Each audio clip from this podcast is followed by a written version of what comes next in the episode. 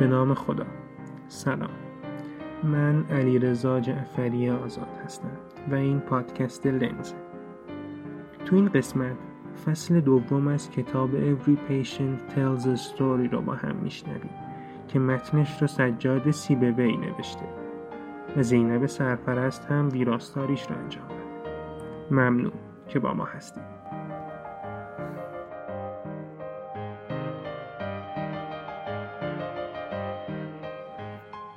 نویسنده این فصل رو با یه خاطره از یه کنفرانس شروع میکنه. عنوان کنفرانس در مورد یافته‌های اخیر کاردیولوژی و همچنین نوآوری‌های در نفرولوژی بوده. همچنین نویسنده میگه یه بحث و گفتگویی توی کنفرانس شکل میگیره به نام Stump the professor که اصطلاحی برای سوالات و مسائلی که حتی پروفسورها و خبره‌های یک حرفه رو هم آزار میده و تو حلشون مشکل داره. در واقع این جلسه مربوط به حل کیس‌های چالشی در پزشکی بوده. شرکت کننده‌های زیادی در جلسه حضور داشتند و نویسنده سالن کنفرانس عظیم مملو از پزشک رو ترسیم میکنه که برای شنیدن کیس‌های چالشی اومده بودند. نهایتاً دکتر فیتزجرالد که نویسنده رو نسخه زنده از دکتر هاوس میدونه میاد روسه. ایشون در واقع از افراد معروف و برتر جهان در زمینه تشخیص بیماری هاست.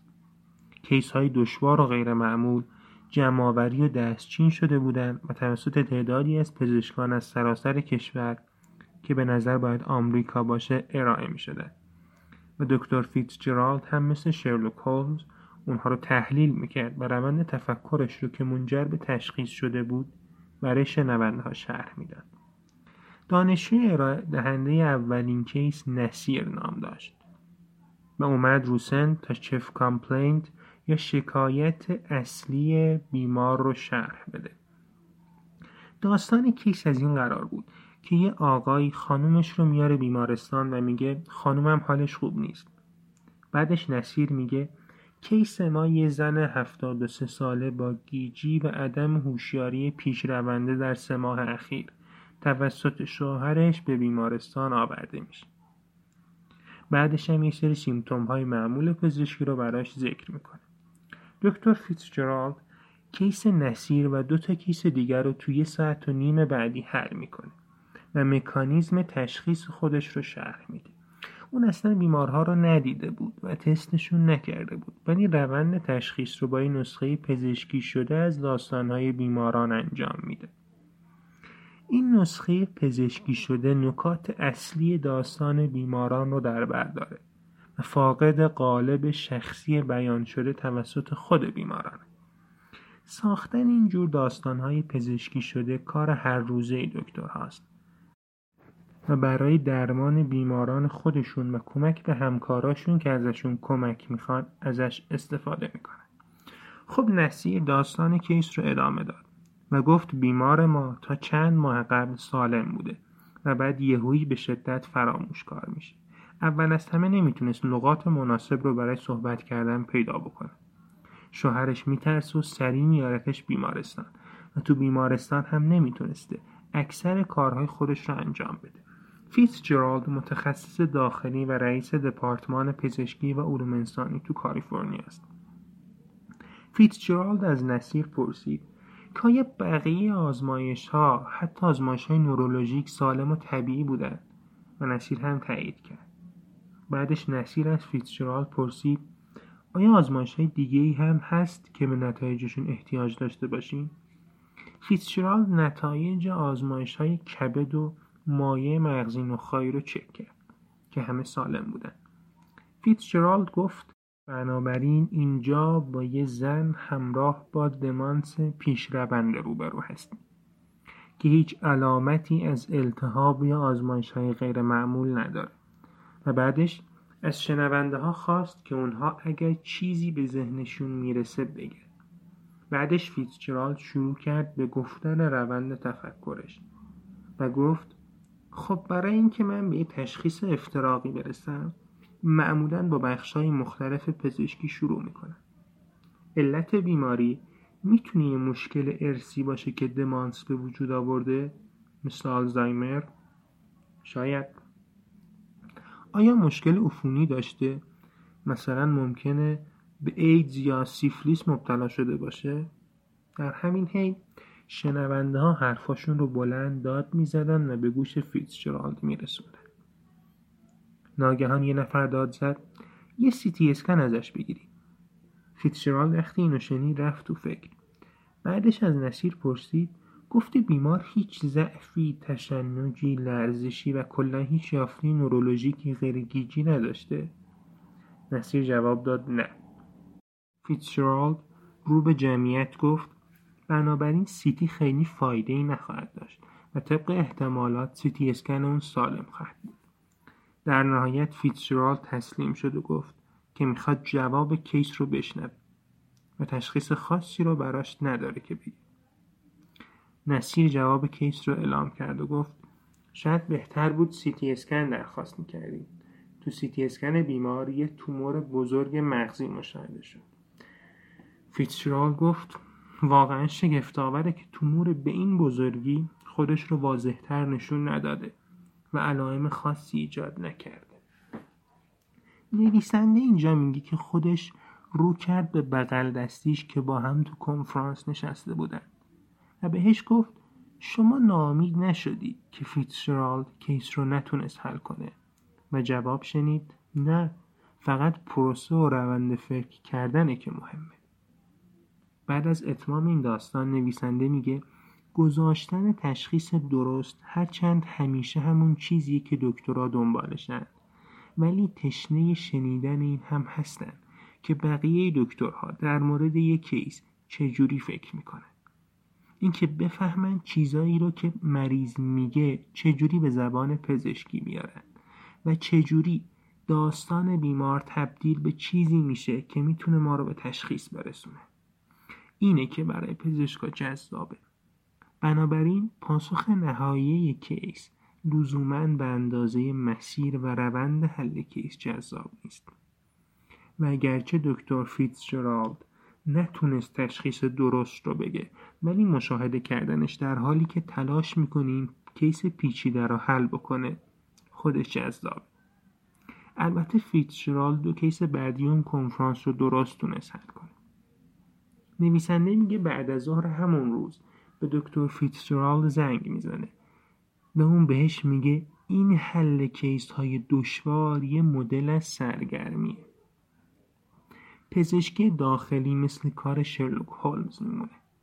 ما کاراگاهیم و از فهمیدن پروسه تشخیص لذت میبریم و این همین کاریه که اکثر پزشکا عاشقشن.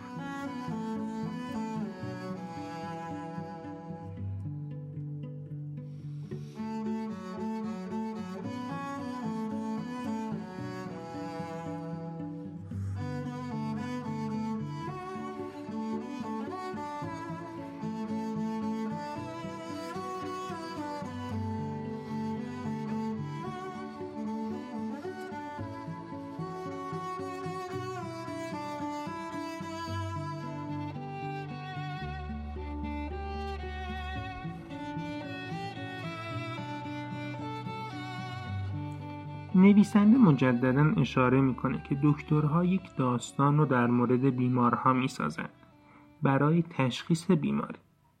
داستانی که بر مبنای داستان خود بیمار هستش و نکات کلیدی رو داره، ولی از جزئیات فردی خالی شده و برای این که به یک الگوی قابل فهم از بیماری برسه ساختاربندی شده. در واقع آموزش دیدن پزشکان هم بر این اساس هست که بتونن سمپتوم ها و آزمایش های بیمار رو بفهمن، به نحوی که بتونن داستانی از بیمار بسازن که تشخیص رو ممکن میکنه. البته این کار و این مسیر به نظر غیر انسانی میاد.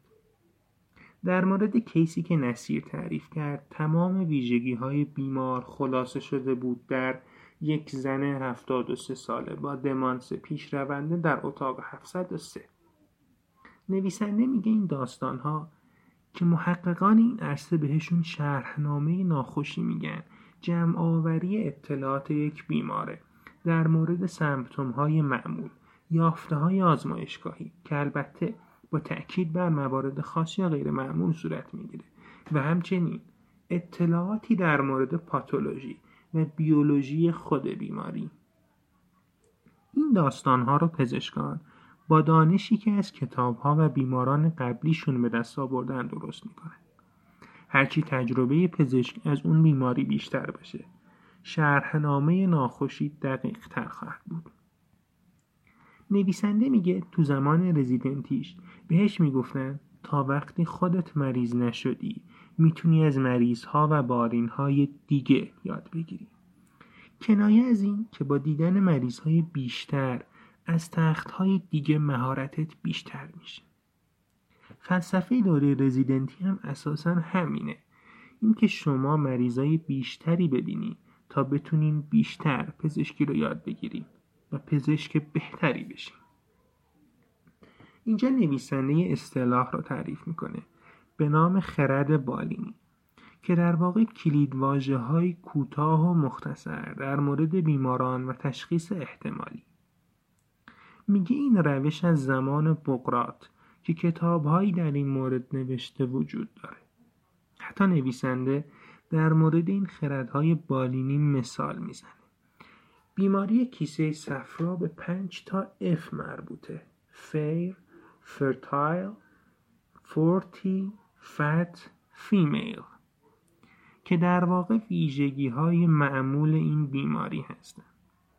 یا در مورد التهاب کیسه صفرا که داره به کبد گسترش پیدا میکنه، سگانه شارکوت رو حفظ میکنه که شامل تب، زردی و درد 1/4 فوقانی و راست شکم هستش. اینجور رمزها معمولاً جوری بیان میشن که حفظ کردنشون راحت باشه. مثلا یه بیمار با علائم سکته مغزی بعد از 50 تا D50 معلوم میشه که واقعا سکته مغزیه. در واقع از اونجایی که علائم افت قند خون مشابه سکته مغزیه، بنابراین اگر به بیمار با علائم سکته مغزی درمان افت قند خون رو که 50 میلی گرم از محلول دکستروز 50% یا همون 50 تا 50 دیه بدیم و خوب نشه، میفهمیم که واقعا سکته مغزی کرد.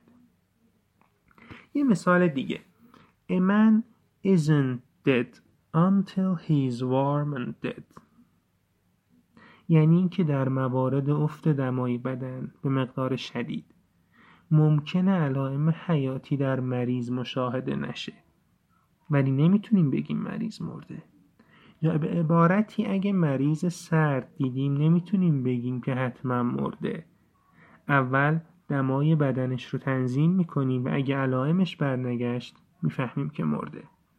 در واقع چون تا رسیدن دمای بدن به نزدیکای حد نرمال ممکنه علائم حیاتی دیده نشن، ولی نشان دهنده مرگ نیست. دکترها تلاش میکنن تا داستان بیمار رو به یک شرحنامه ناخوشی مربوط بکنن تا بتونن تشخیص رو بذارن یا حداقل به تشخیص افتراقی برسن. یه داستان خیلی خوب میتونه به دکتر کمک کنه که مریضی رو از نزدیک ندیده درمان کنه.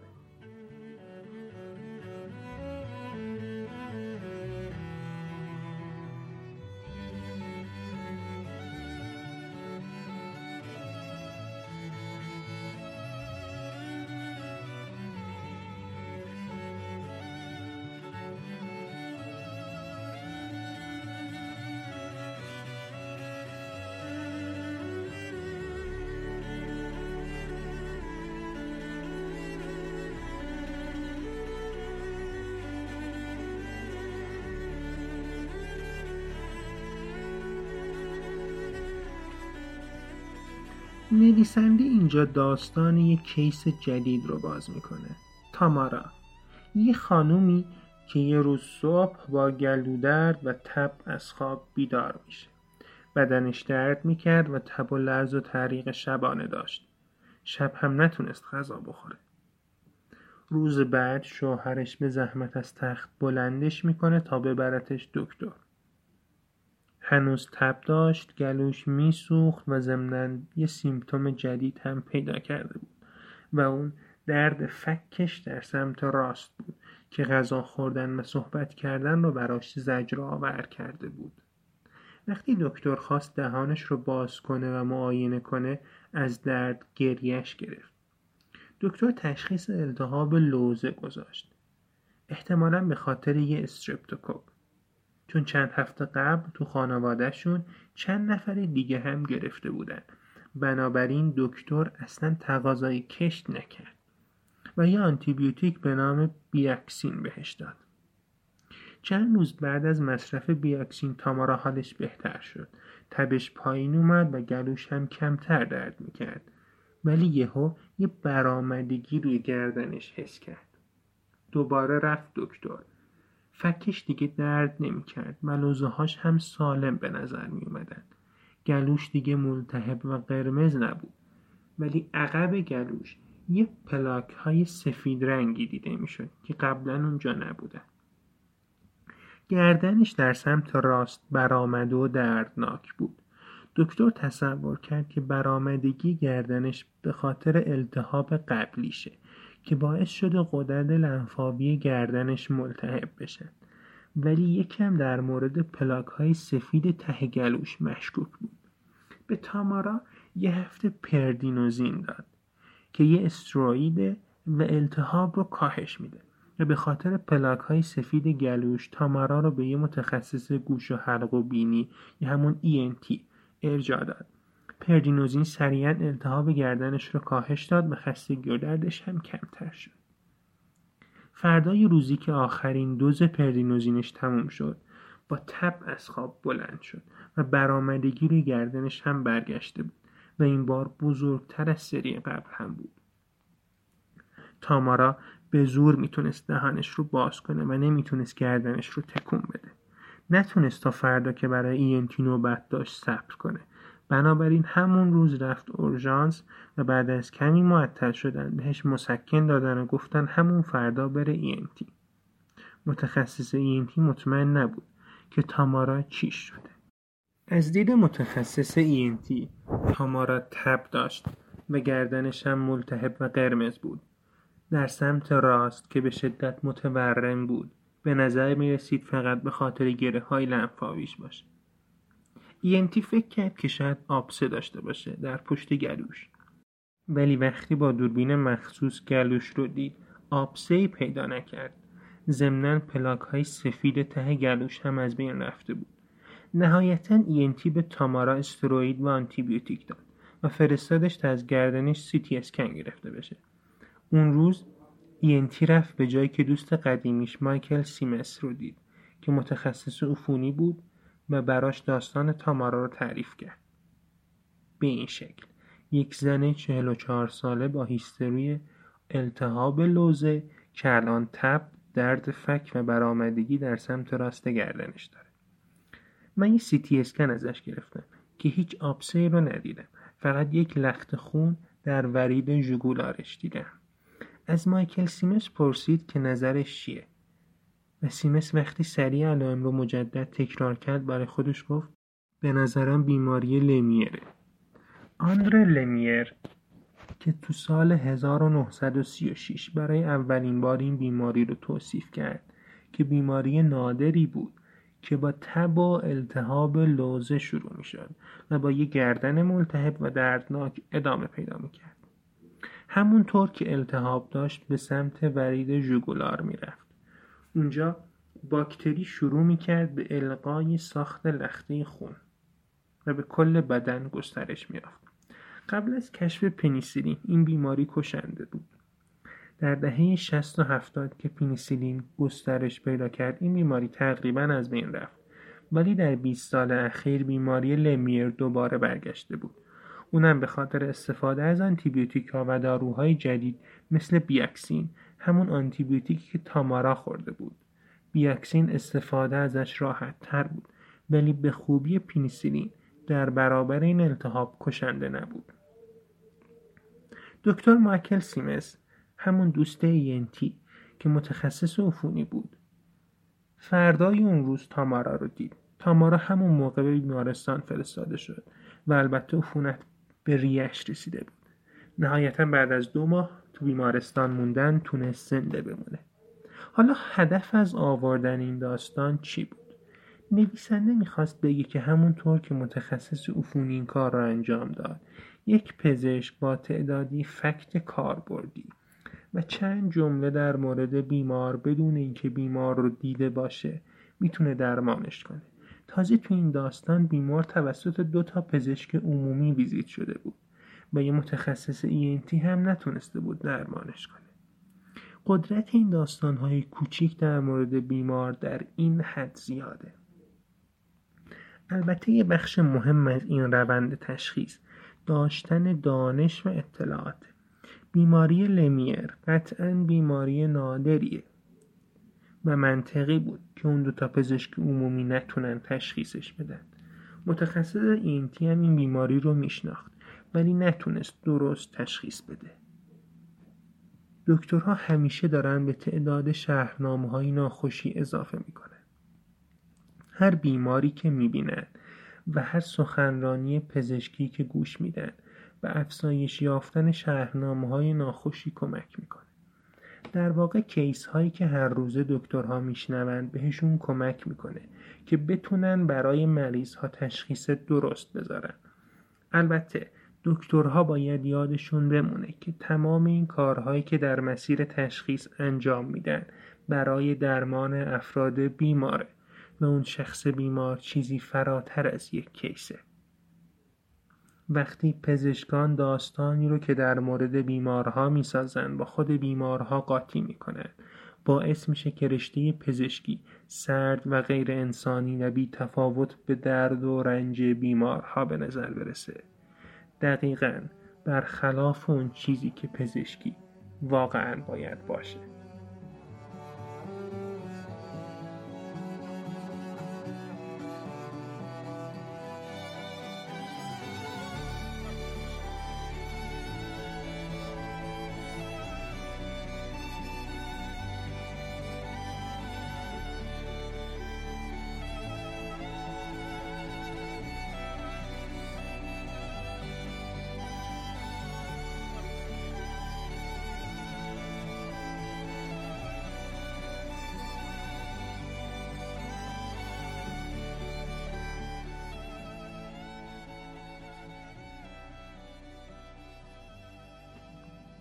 نویسنده در اینجا در مورد رئیس دانشکده پزشکی دانشگاه ییل صحبت میکنه که اسمش انگافه. انگاف میگه آموزش پزشکی وقت زیادی رو میذاره برای اینکه توجه دانشجویان روی بیماری ها متمرکز بکنه و وقت کافی رو روی خود بیمار نمیذاره. انگاف میگه من احساس شرمندگی میکنم وقتی بارها میشنوم که دانشجوها به بیمارها با اسم بیماری و مکان بستریشون اشاره میکنن، یا وقتی دارن سر تشخیص یک کیس که نتایج تراژدیکی برای شخص بیمار داره بحث سرد و غیر صمیمانه میکنن. مثلا بحثی رو در نظر بگیرید که تعدادی دانشجوی پزشکی در مورد اینکه یک بیمار سرطانی 1 سال زنده میمونه یا 5 سال به راحتی دارن بحث میکنن. انگاف ابراز نگرانی میکنه که دانشجوهای پزشکی فراموش میکنن که چجوری با بیمار صحبت بکنن، بهش گوش بدن یا باهاش همدردی بکنن و فکر میکنه که شاید این زبان و فرهنگ پزشکی همدلی رو که افراد رو به پزشکی آورده ازشون بگیره و نابود بکنه. دانشجویان خیلی برای رشته پزشکی مشتاقن. اونا میخوان بیماران رو درمان بکنن. مثلا البته پزشکی همون ابزار ماست برای رسیدن به این هدف. ولی دانشگاه‌های پزشکی فقط در مورد بیماری‌ها صحبت می‌کنند و من از دانشجوها می‌خوام که از روز اول تحصیلشون روی شخص بیمار تمرکز بکنند. انگاف تصمیم گرفت که برای واکسینی کردن دانشجویان دانشگاه خودش در برابر عملکرد غیر انسانی بر روی تفاوت داستان بیمار و داستانی که پزشک برای رسیدن به تشخیص میسازه تمرکز بکنه. طی مصاحبه‌ای که یکی از دوستان انگاف با تعداد زیادی از بیماران آمریکایی آفریقایی که وضع مالیشون خوب نبوده و البته تحصیلات بالایی هم نداشتن انجام داده، فهمیده که همشون با سیستم پزشکی مواجهه دارن که صرفاً گاهی پاسخگوی نیازهاشون هست. انگاف برای دانشجوهاش تو مراسم ورودشون به دانشگاه برای تمایز قائل شدن بین داستان بیمار و داستانی که پزشک‌ها می‌سازن به همون دوستش که با مریض‌ها مصاحبه می‌کرد گفت که بیاد رو سن و یک داستان واقعی رو تعریف بکنه.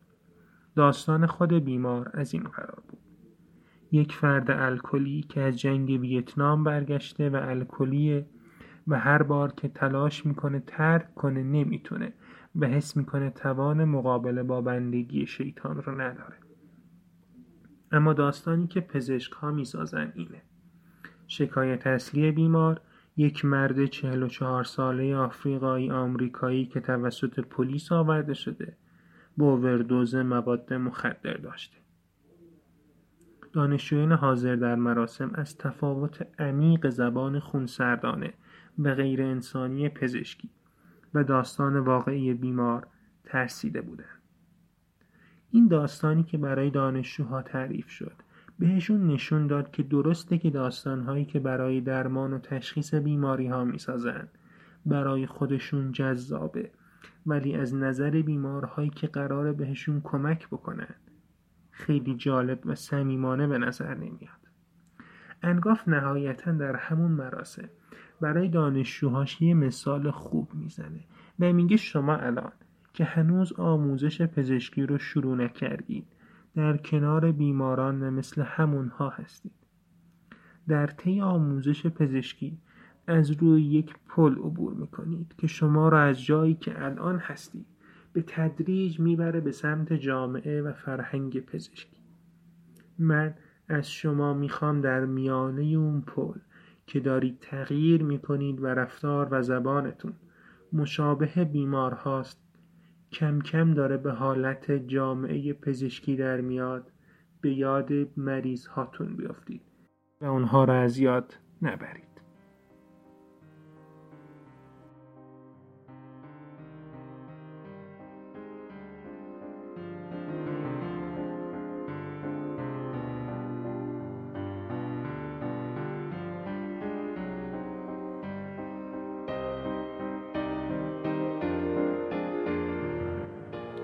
این یکی از اپیزودهای پادکست لنز بود، مربوط به بخش فصل دوم از کتاب Every Patient Tells a Story.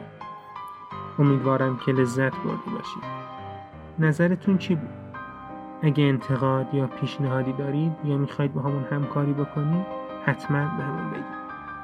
پادکست لنز کاریه از تیم مدیکیشن که هسته اصلیش رو بچه‌های ورودی 97 پزشکی تهران تشکیل میده، با امید گسترش فرهنگ مطالعه.